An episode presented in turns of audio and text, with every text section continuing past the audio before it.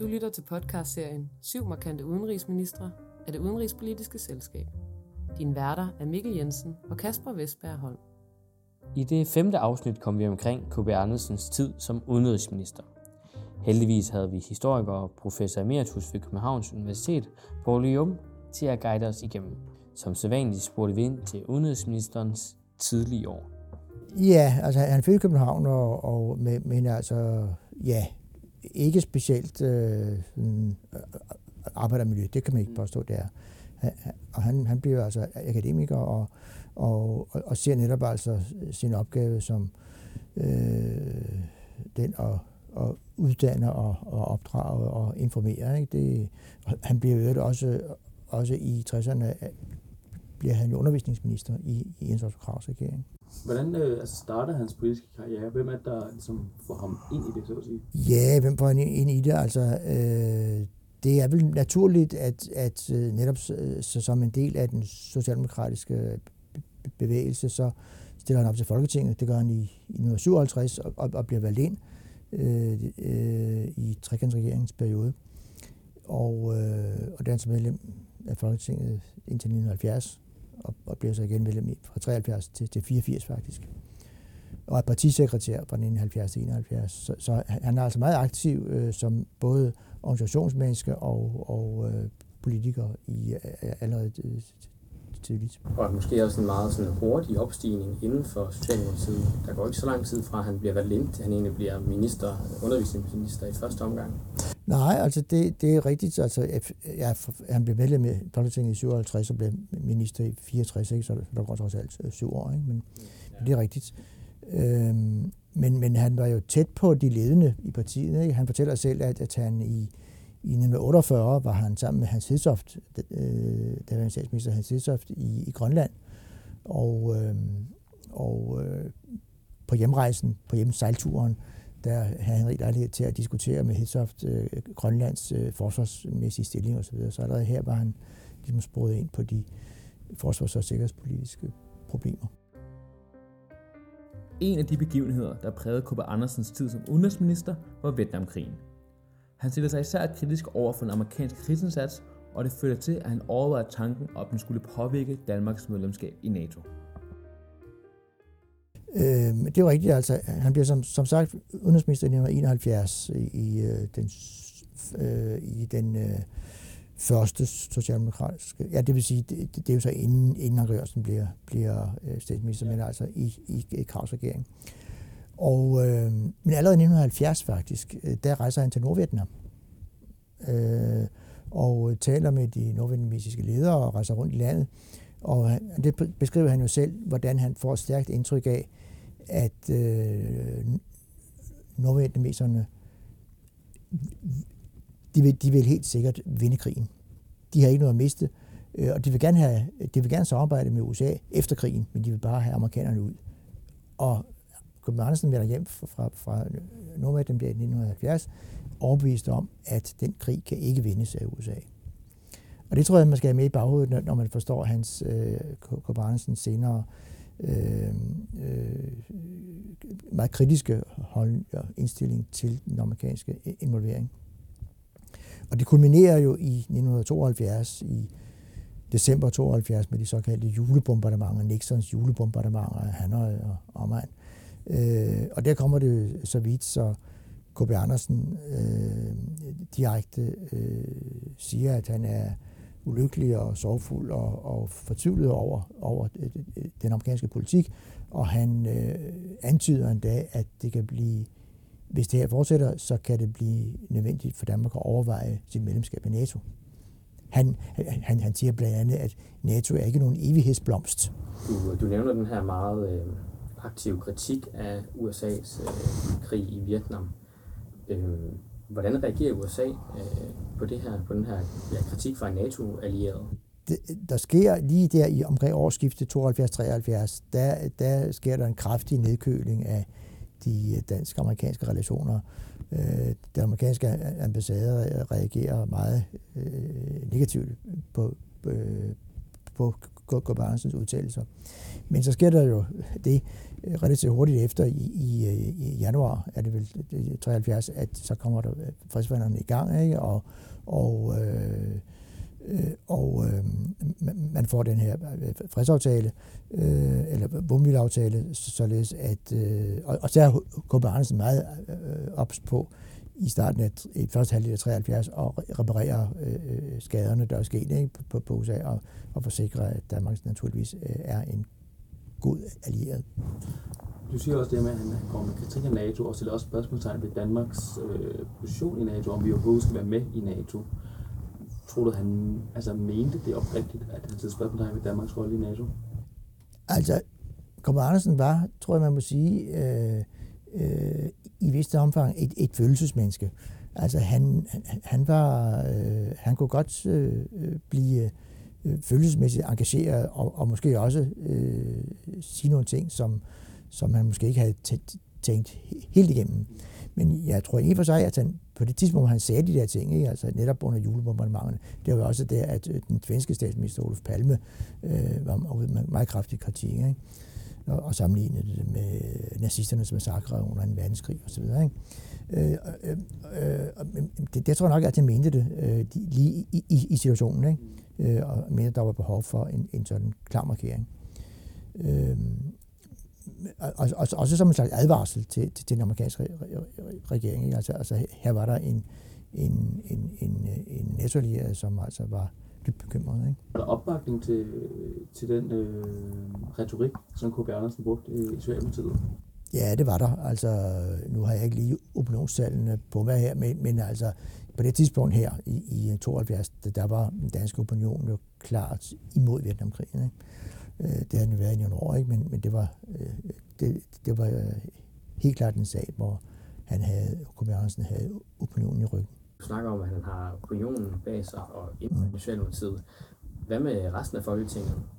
Blandt andet højrefløjen. Hvordan ja. taklede de, eller så de på den her ja, aktive kritik af USA?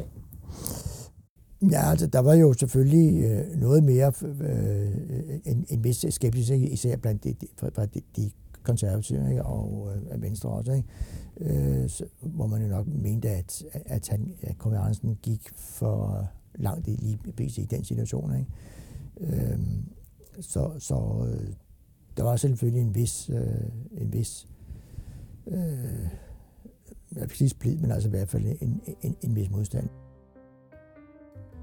K.B. Andersen var også meget interesseret i den overordnede sikkerhedspolitiske situation. Situationen var blandt andet kendetegnet ved den såkaldte konference for sikkerhed og samarbejde i Europa, bedre kendt som Helsinki-processen.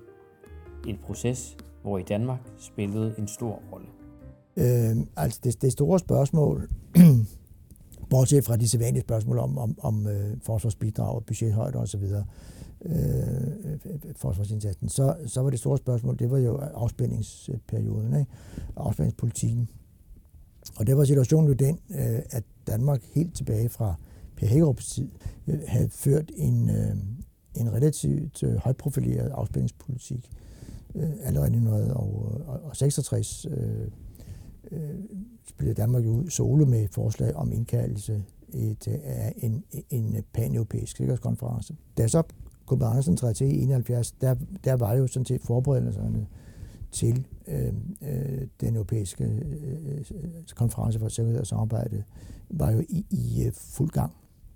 Og der, det gik øh, Kåbe Andersen jo altså hele hjertet øh, ind i den forberedende konference i Helsinki i 72, december 72, holder K.B. Andersen tale der, hvor han jo altså klart siger, at det her, det er, øh, det er øh, begyndelsen til en lang proces, øh, hvor, hvor øh, den øh, menneskelige sikkerhed øh, skal stå i spidsen. Altså det, at, at øh, hvis afspændingspolitikken skal, skal øh, betyde noget, så skal, den, så skal den have konkret virkning for almindelige mennesker.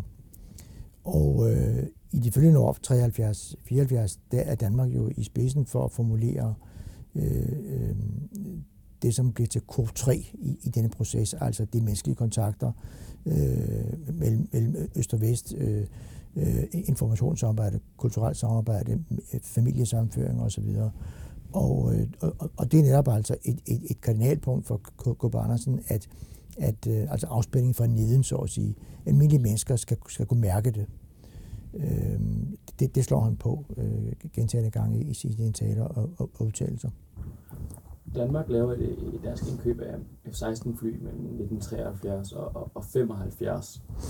Ser du det, der så K.V. Andersen det som, som en, en dansk oprustning, eller var det egentlig bare at holde balancen? For det var netop ikke blød magt, man brugte der. Ja, altså det var vel en del af, af, af jeg, jeg tror, at Andersen betragtede det som en, sådan en, en, en den nødvendige modernisering af, af, af det danske forsvar. Ikke? Øh, det var selvfølgelig kontroversielt, i hvert fald i forhold til venstrefløjen, ikke? Som, som jo var, var imod det. Ikke? Men, men øh, på det punkt, der var, der, der øh, vil jeg sige, at, at Andersen nok førte en relativt mainstream øh, politik, ikke? og var og, og, og stod fast på, at på, på den der hårde, hårde sikkerhed, altså der var, der øh, skulle, skulle man følge den, øh, den, den linje, som man udsagt fra, fra, fra, fra USA's side. Det som du selv siger, for i visse dele af venstrefløjen, så var det her ret kontroversielt. Ja. Der var jo også nogle, nogle unge kræfter i Mathias, som var lidt mere radikaliseret, eller hvad man kan sige, mm. den her tur. Hvordan holdt han dem sådan, tilbage for ikke ligesom, at, at sætte uh, kursen i, i partiet? For der var jo også stor modstand for det her mm. i Socialdemokratiet. Ja, ja. Øhm Ja, hvordan holdt det tilbage? Det ved jeg faktisk ikke. Ja. det, det kan jeg ikke rigtig sige til. Det har været en debat i ja. Demokratiet, det her, vel? At jo. Der, var, jo. Der har været stor, altså der var lidt ja. opdelt i internt i partiet, det her jo. Jo, det var der selvfølgelig, og, og på det tidspunkt, altså der i, i midt-70'erne, var, var kommunisterne jo også kommet i, i, i Folketinget, og, og, og Venstrefløjen stod jo relativt øh, stærkt, så, så selvfølgelig var der, var der en intern øh, debat der, men, men altså der var, der holdt, Holger Andersen jo altså øh, fast i, i kursen, ikke? Og, og, og bøjede sig ikke for, for øh, øh, øh, øh, pres i den sammenhæng i hvert fald. Og, men så kunne han jo så omvendt jo henvise til, at han var kritisk over for USA i forhold til Vietnam, og ikke mindst i forhold til øh, øh, det sydlige Afrika.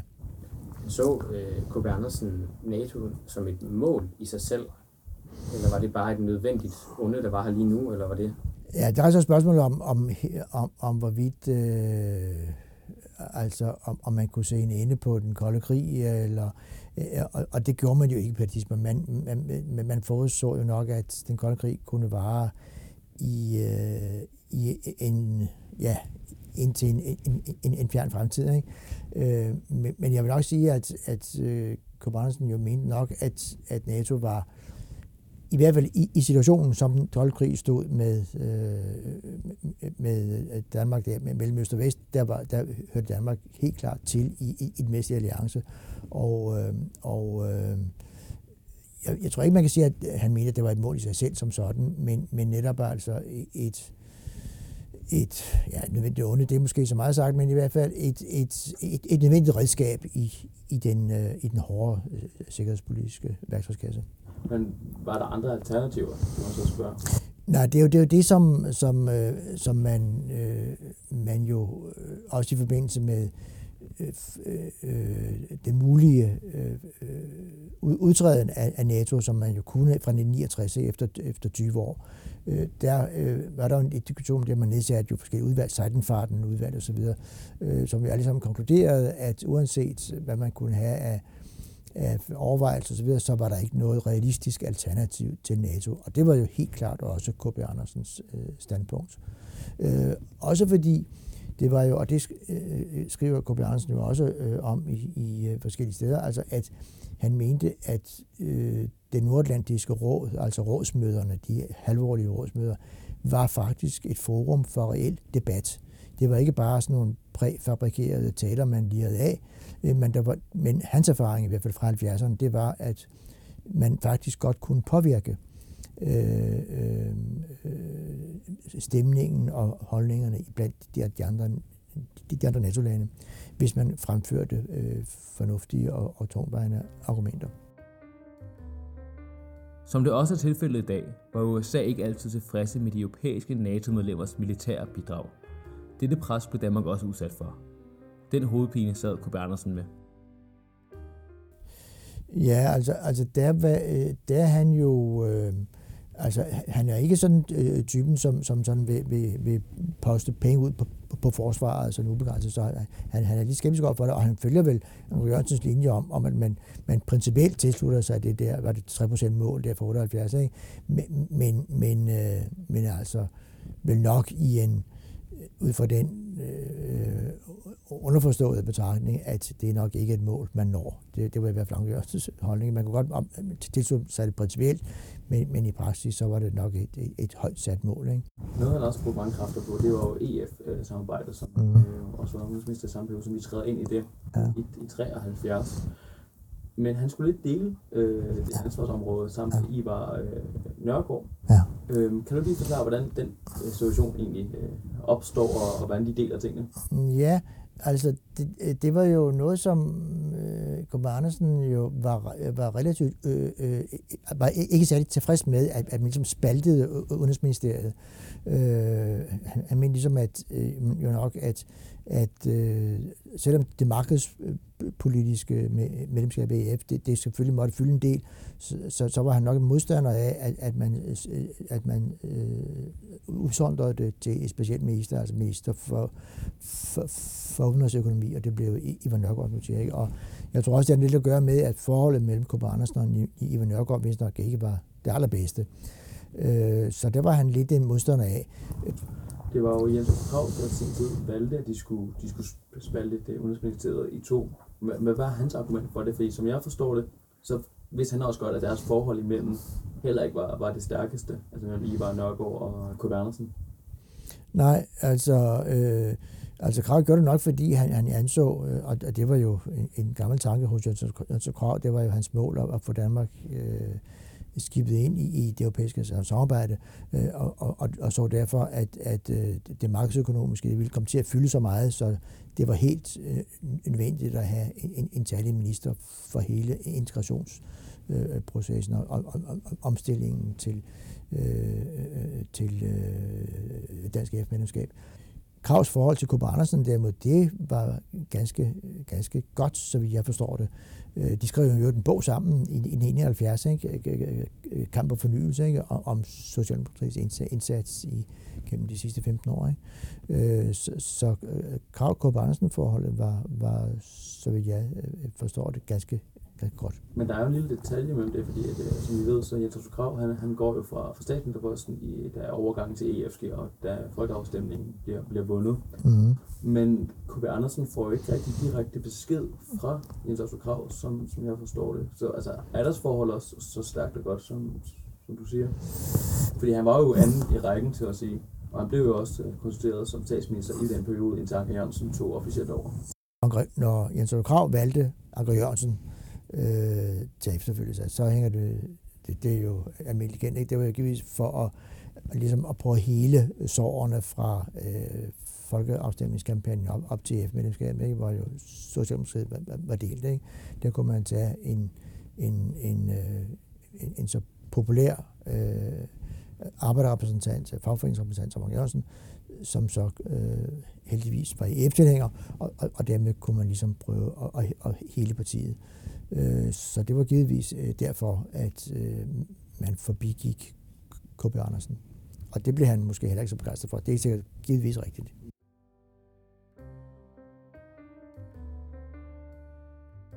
Det europæiske projekt lå også K.B. Andersen nær, men nok ikke lige så nær som hos Jens Otto Krav.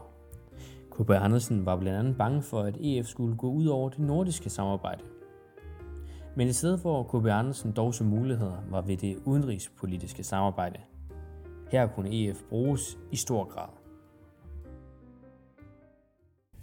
Det var han vel egentlig, øh, måske knap så begejstret som, som Krav i hvert fald. Øh, altså det var jo Kravs kongstanke frem for noget, ikke? Og, og, og, og det kunne K.B. Andersen nok ikke helt, helt øh, hamle op med. Han, øh, jeg vil egentlig tro, at, at K.B. Andersen øh, Øh, han var jo også øh, øh, ret glad for det, det nordiske samarbejde, og var lidt bekymret måske for, at, at, at EF-samarbejdet skulle gå ud over det, det nordiske. Vil jeg sige, at K.B. Andersens øh, hovedinteresse øh, i forbindelse med EF, det var jo altså, hvis man kunne forsøge at, at, at, at bruge det, som jeg nævnte, i, i forbindelse med det udenrigspolitiske EPS-samarbejde. Øh, og og øh, det øh, lykkedes også i et vist omfang i, i, i forbindelse med netop med den, den øh, jeg nævnte før, altså CSC-samarbejde, altså formuleringen af den europæiske politik for øh, konferencen for europæisk sikkerhed og samarbejde, hvor, hvor faktisk man i 1973 74 jo formulerede den europæiske politik under det danske formandskab, øh, uden at amerikanerne var med til det, hvilket Kissinger jo var meget sur over. Ja, fordi Kissinger han har jo øh, et citat, som han øh, vist nok ikke har sagt, men har siden øh, sagt det egentlig et meget godt citat. Det her med, hvem, hvem skulle han ringe til, hvis han ville snakke med, øh, med Europa? Ja. Øhm, hvor svært var det at koordinere de her fælles, øh, ja, europæiske, eller ikke fælles, men de her europæiske holdninger i, øh, i det her EPS-samarbejde? Jamen altså, det, det var jo vanskeligt. Øh, øh, dog vil jeg sige, at, at det i forbindelse med, netop med, med, med den europæiske sikkerheds- og samarbejdskonference, der, der lykkedes det faktisk at, at, at, at, at, at, at, at gøre det. Øhm, hvorimod til gengæld, det som vi måske skal snakke om om lidt, altså øh, det, det sydlige Afrika, der lykkedes det ikke rigtigt. Det, der blev prøvet øh, konferencen faktisk i 1976 at, at få, at få EBS-samarbejdet op at stå om, om, omkring, omkring det sydlige Afrika, men der fik han kun et lunken svar, som han siger. Noget, som også var øh, op og vende i hans tid som musik, det var den her afspillingssituation, som vi snakker om omkring den kolde krig. Mm. Og der var også den her CSCS, CSCE-processen. Mm. Kan du ikke gennemgå, hvad, hvad, hvad, det var et, hvad, hvad var det for et projekt? Et, et, et gammelt forslag, som stadig helt tilbage fra 50'erne, fra øh, sovjetiske side blev, blev det fremsat. Ikke? Men, men øh, så blev det taget op igen af, af nogle af de østeuropæiske lande, øh, øh Polen og andre, som tog det op i 1964-65 i, i Varsava-pagt-regi. Og øh, der var det så jo, at, at midten af 60'erne i 66, øh, hvor P. Hækkerup så også mente, at det var, burde Danmark gå ind i, øh, eller øh, undskyld, det burde NATO gå ind i så, så, som øh, alliance og så forsøge, forsøge at få en sådan øh, europæisk afspændingsproces på benene. Og øh, det greb jo altså øh, K. Andersen i øh, høj grad. Der var Danmark jo altså en, en meget proaktiv spiller i det her. Øh, Danmark formulerede, som, som sagt, i K3 øh, dagsordenen der, og det endelige dokument, det var 1975 i Helsinki øh, øh, Final Act, der var det Danmark, som, som sammen med Norge var med til at formulere øh, det, der stod i, i øh, det her Final Act om om øh, de menneskelige kontakter og øh, familiesammenføring og kulturelt samarbejde osv. Så, så, så øh, det der med, med, altså med menneskerettigheder og, og med afspænding fra neden, øh, det var et punkt, som Kåre Andersen lagde meget stor vægt på i, i den her proces. Danmark kommer som tidligere nævnt til at spille en stor rolle i dette forløb, og perioden er nærmest en storhedstid for dansk udenrigspolitik. Men hvordan kan det være, at en småstat som Danmark får så stor indflydelse? Jamen, det er sådan lidt, lidt en tilfældighed, men, men øh, altså, den danske chefforhandler her, det var en diplomat, der hed Skjold Melbin, øh, som spillede en meget central rolle og var meget aktiv, og, øh, og som samarbejdede også tæt med K.B. Andersen. Og det var sådan set Danmark, der, der meldte sig selv her øh, til at, at, at formulere øh, denne, disse K3-betingelser. Øh, og øh, gennem dygtigt øh, diplomati, vil jeg sige, der var også nogen bag bagved Skjold altså jeg, jeg, jeg, jeg har selv interviewet flere af, det, flere af de her diplomater, som var aktive i, i 70'erne og 80'erne, og øh, det var altså en, jeg, jeg vil godt kalde det for en, en storhedstid for dansk øh, diplomati her, hvor, hvor man altså virkelig øh, gik ind og, øh, og var med til at, at, at smede de øh, kompromiser, de formuleringer, som så, øh, som så blev, øh, blev de endelige. Og, og, og i 1978, under, under den opfølgningskonferencen i øh, Beograd, der var, øh, der var det også øh, under K.B. Andersen og, og Skjold Melbin igen, øh, K.B. Andersens holdning, at, at øh, Beograd-konferencen skulle ikke være et tribunal, som man sagde, hvor man skulle øh, sådan retorisk højprofileret kritisere brud på menneskerettighederne i Øst. Man skulle bruge det stille diplomati og netop øh, forhandle, øh, øh, øh, altså øh, forhandle øh, klogt og, og, og selvfærdigt, men effektivt for at få, få processen fortsat, og ikke øh, øh lade det, det hele briste øh, på grund af, af bestemte menneskerettighedskrænkelser i Øst. Det vigtige var at, at redde processen og føre den videre frem. Så det er simpelthen, man ikke vil provokere nogen, så man kunne få en, en løsning på det. Det var mere sådan en rationel tankegang bag det. Ja, det kan man sige. Altså, øh, altså ikke nogen øh, højstemt retorik, men stille diplomati. Du siger, det, at det er også storhedstiden på vores diplomati, at vi får lov til at have den her mulighed for os, der står frem for, for menneskerettigheder og humanitær samarbejde og bidrag. Handler det ikke også om Danmarks position i verden, og vi er, vi er en småstat med store geopolitiske interesser? Er det ikke også noget af det, der gør, at vi får den her mulighed, og vi så også griber den godt, som du siger? Jo, altså det, det, det er rigtigt, øh, og det var jo også, det var også en udenrigspolitisk tradition, kan vi sige, som tilbage fra 60'erne, og, og øh, Paul Hartling nævner der også, ikke? Altså, at Danmark har jo ikke den, den store hårde magt, men, men, men øh, så kan vi til gengæld fungere som, som mælere og formidlere, og, og, og, og, og, og jeg har jo også øh, altså, gennemgået, hvad P. Hækkerup og, øh, og øh, også K. Børnsen siger internt i, i Næserådens diskussioner i, øh, i 70'erne, og, og det fører, det, det fører det linjen tilbage. Altså Danmark som småstat øh, har en særlig rolle, og det, det griber helt tilbage til P. I virkeligheden, ikke? Som, som den ærlige maler. Øh, ingen kan mistænke Danmark for at, at have magtpolitiske øh, øh motiver, øh, men, men vi, kan, vi er på talefod med alle. Kummer Andersen gør det til et vigtigt punkt, at han havde rejst i samtlige Vajadbak-lande og havde knyttet kontakter til samtlige lande der. Og der var ingen modsætning, som han sagde, mellem at være et lojalt NATO-medlem og være i dialog, åben dialog med samtlige Østbloklande. Den her erklæring, som vi kommer frem til i 75 og siden øh, udvikler han sig der i, ved Bøvegrad i, i 77, ja. 78. Hvilken betydning får den egentlig reelt? Fordi efterfølgende så går den kolde krig jo ind i en lidt mere sådan ophedet øh, periode her i slut ja. 70'erne og, og start 80'erne. Ja. Får den egentlig nogen betydning? Ja, det mener jeg afgjort, den gjorde. Øhm, nu kommer vi så lidt uden for K.K. Andersen øh, som sådan i snævert forstand, men, men alligevel, øh, altså, der sker jo det, at øh, på grund af øh, den her øh, INF-sagen, altså raketudstationeringssagen øh, i 79-80, øh, og den såkaldte anden kolde krig, øh, så får vi selvfølgelig et, et vist nedbrud af afspændingsprocessen. Men det er vigtigt at, at være opmærksom på, at den der den, øh, øh, det nedbrud, der sker, det er primært mellem USA og Sovjetunionen. Mens på europæisk plan, der fortsætter øh, afspændingsprocessen faktisk. Ikke? Altså, vi har jo Madrid-konferencen, opfølgningskonferencen, i, øh, fra 80, 81 til 83, som, hvor man fortsætter dialogen, på trods af, at, at retorikken mellem Øst og Vest er meget hård, og vi får øh, Stockholm-konferencen i 84-86, som, som også, øh, hvor det nu også fortsættes. Så jeg, jeg vil faktisk sige det på den måde, at konferencen for sikkerhed og samarbejde er med til at holde øh, dialogen og afspændingssporet i live øh, i første halvdel af 80'erne, hvor der ellers jo er øh, en meget øh, øh højspændt situation mellem supermagterne. Udviklingshjælp var også et stort samtaleemne i dansk politik i denne periode, hvor et særligt fokus lå på det afrikanske kontinent. Hjælpen blev nemlig blandet sammen med sikkerhedspolitik, da de nye afrikanske lande oftest sympatiserede med de kommunistiske Sovjet. På Christiansborg var partierne splittet, og Socialdemokratiet skulle ofte forklare sig i Folketingssalen, særligt i forhold til borgerkrigen i Angola.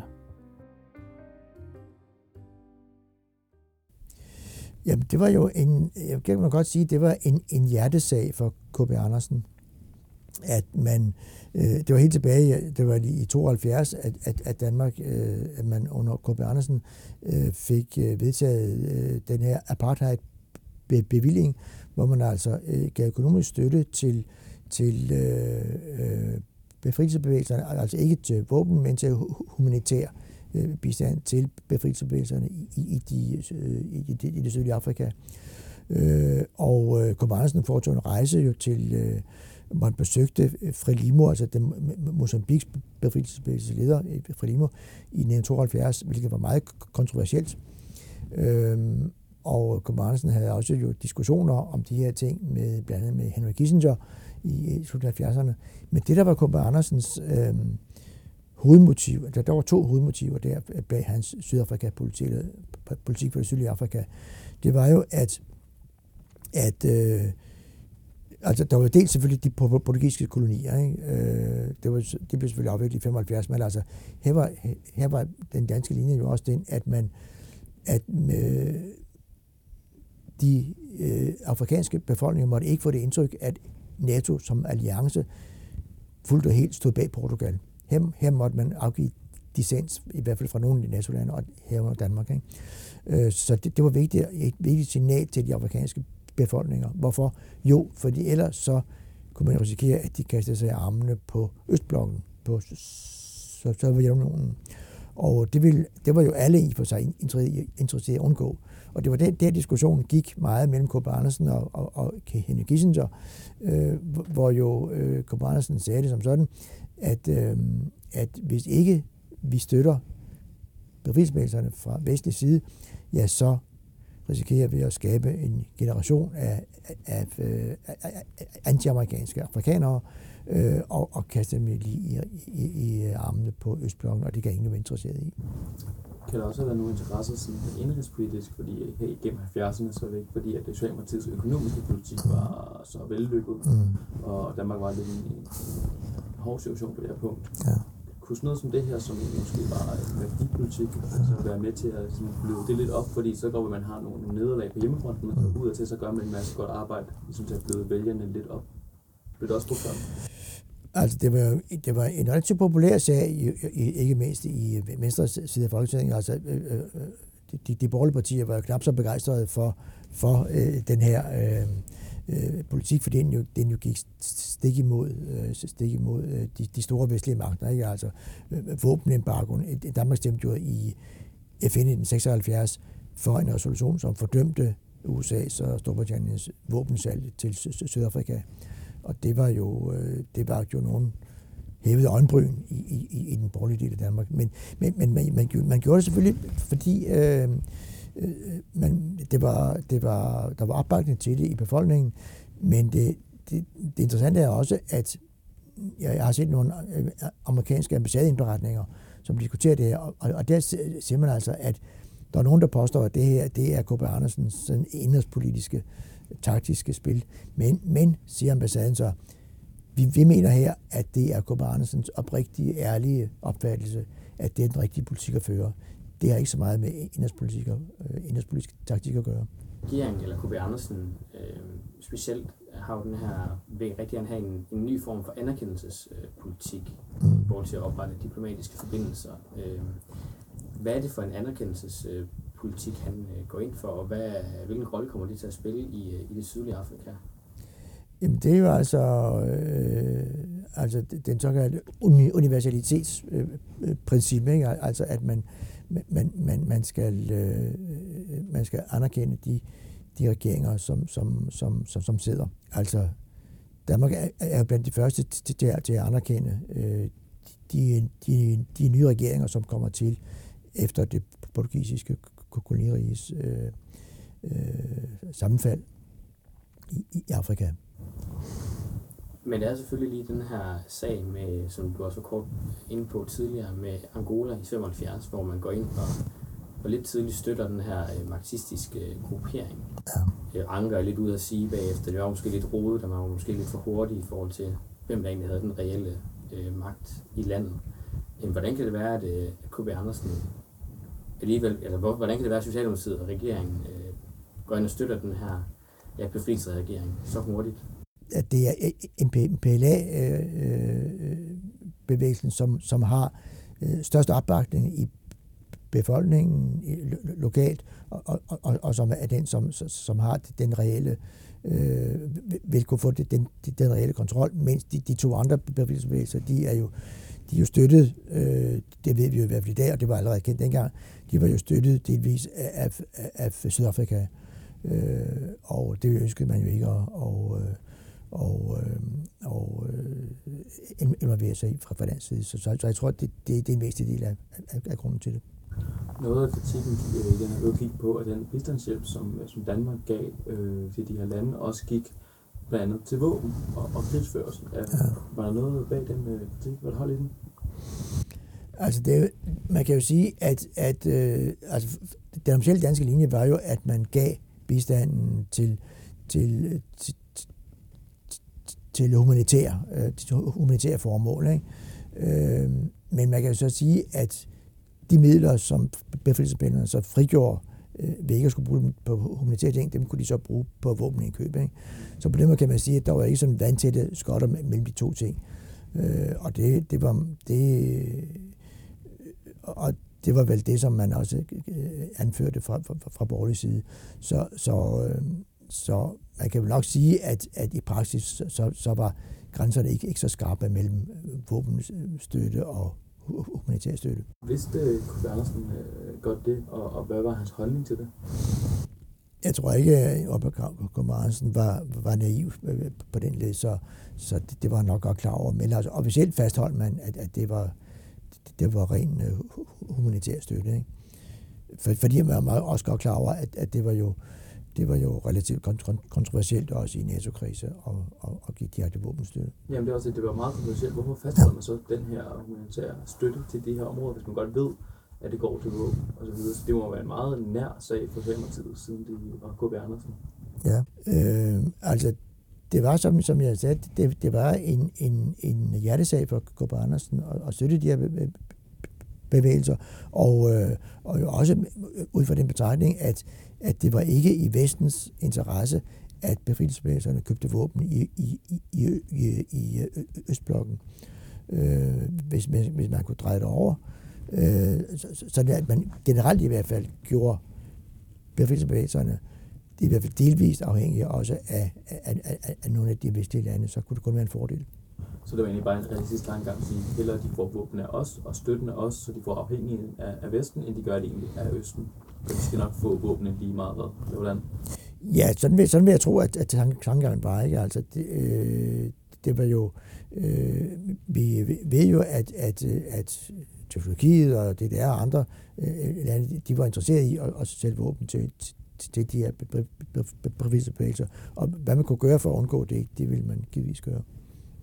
Hvis vi skal gå lidt videre til det sidste del af hans, det jo meget, meget sidste del af hans øh, periode, det er fodnotepolitikken. Han når ikke at være, være udenrigsminister i, i perioden, han, men han havde alligevel nogle, nogle holdninger omkring den her fodnotepolitik, og, og som jeg forstår det, så var han ikke, var ikke videre begejstret for det.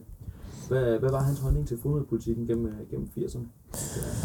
Ja, altså det var jo... I starten af 80'erne, indtil han, han dør i 84. Jo. Ja, ja. Altså, han udtaler sig ikke så meget om det, men han udtaler sig på enkelte gange om det, ikke? hvor han, hvor han øh, og, og der igen, altså der, der står han på den der mainstream-linje, altså han, han går ind for oprustning med, med, med, med mellemlandsraketter, altså dobbeltbeslutningen, den, den støtter han, og han øh, går imod øh, øh, en, en øh, demilitariseret zone ned gennem Europa, en atomvåbenfri zone, øh, hvis, hvis, hvis, det, hvis den betyder en, en svækkelse af, af øh, NATO's stilling. Og, øh, og han er vist nok heller ikke så begejstret for Olof Palme, sådan meget 3. verdens aktivistisk orienteret øh, udenrigspolitik. Så der, øh, der er han lidt, øh, der er han, øh, der, der står han sådan lidt på den, på den ortodoxe linje, ikke?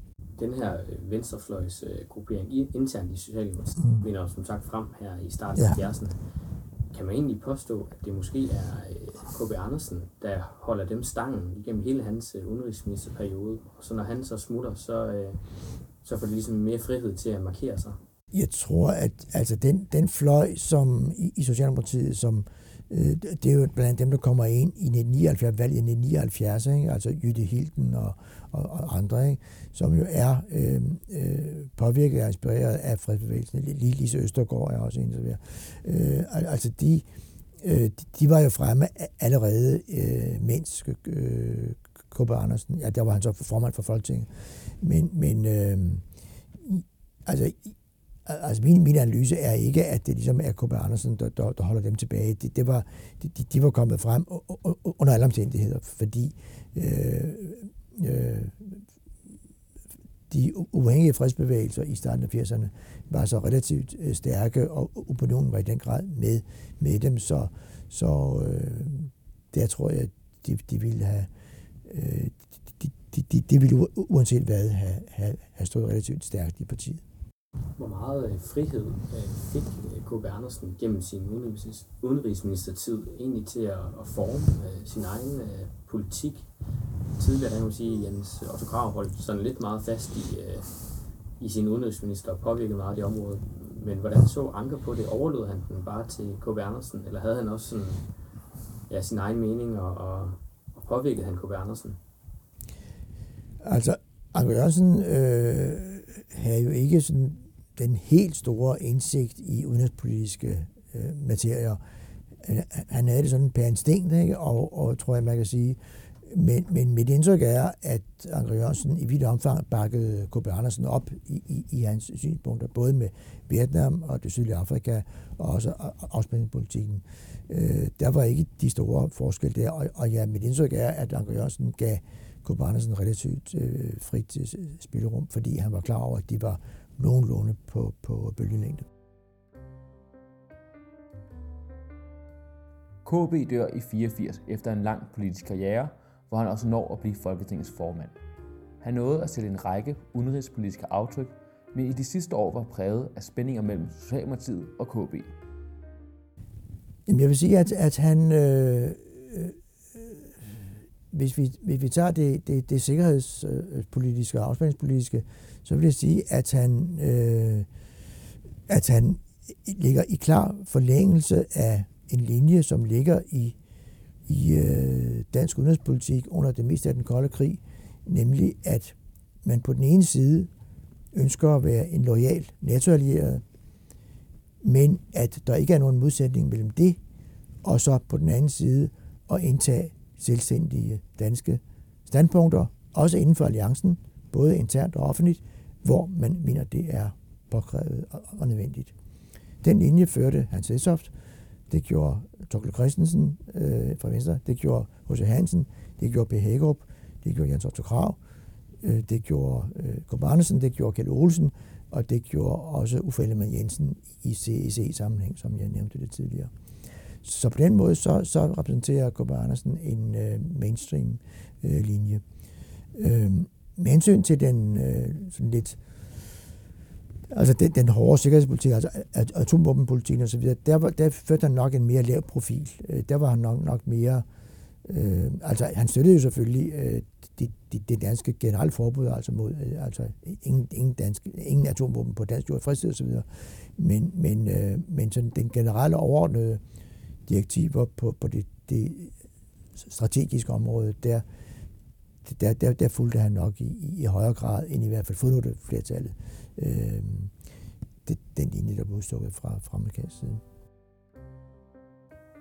Du lyttede til podcastserien Syv markante udenrigsministre af det udenrigspolitiske selskab. Din værter var Mikkel Jensen og Kasper Vestberg Holm.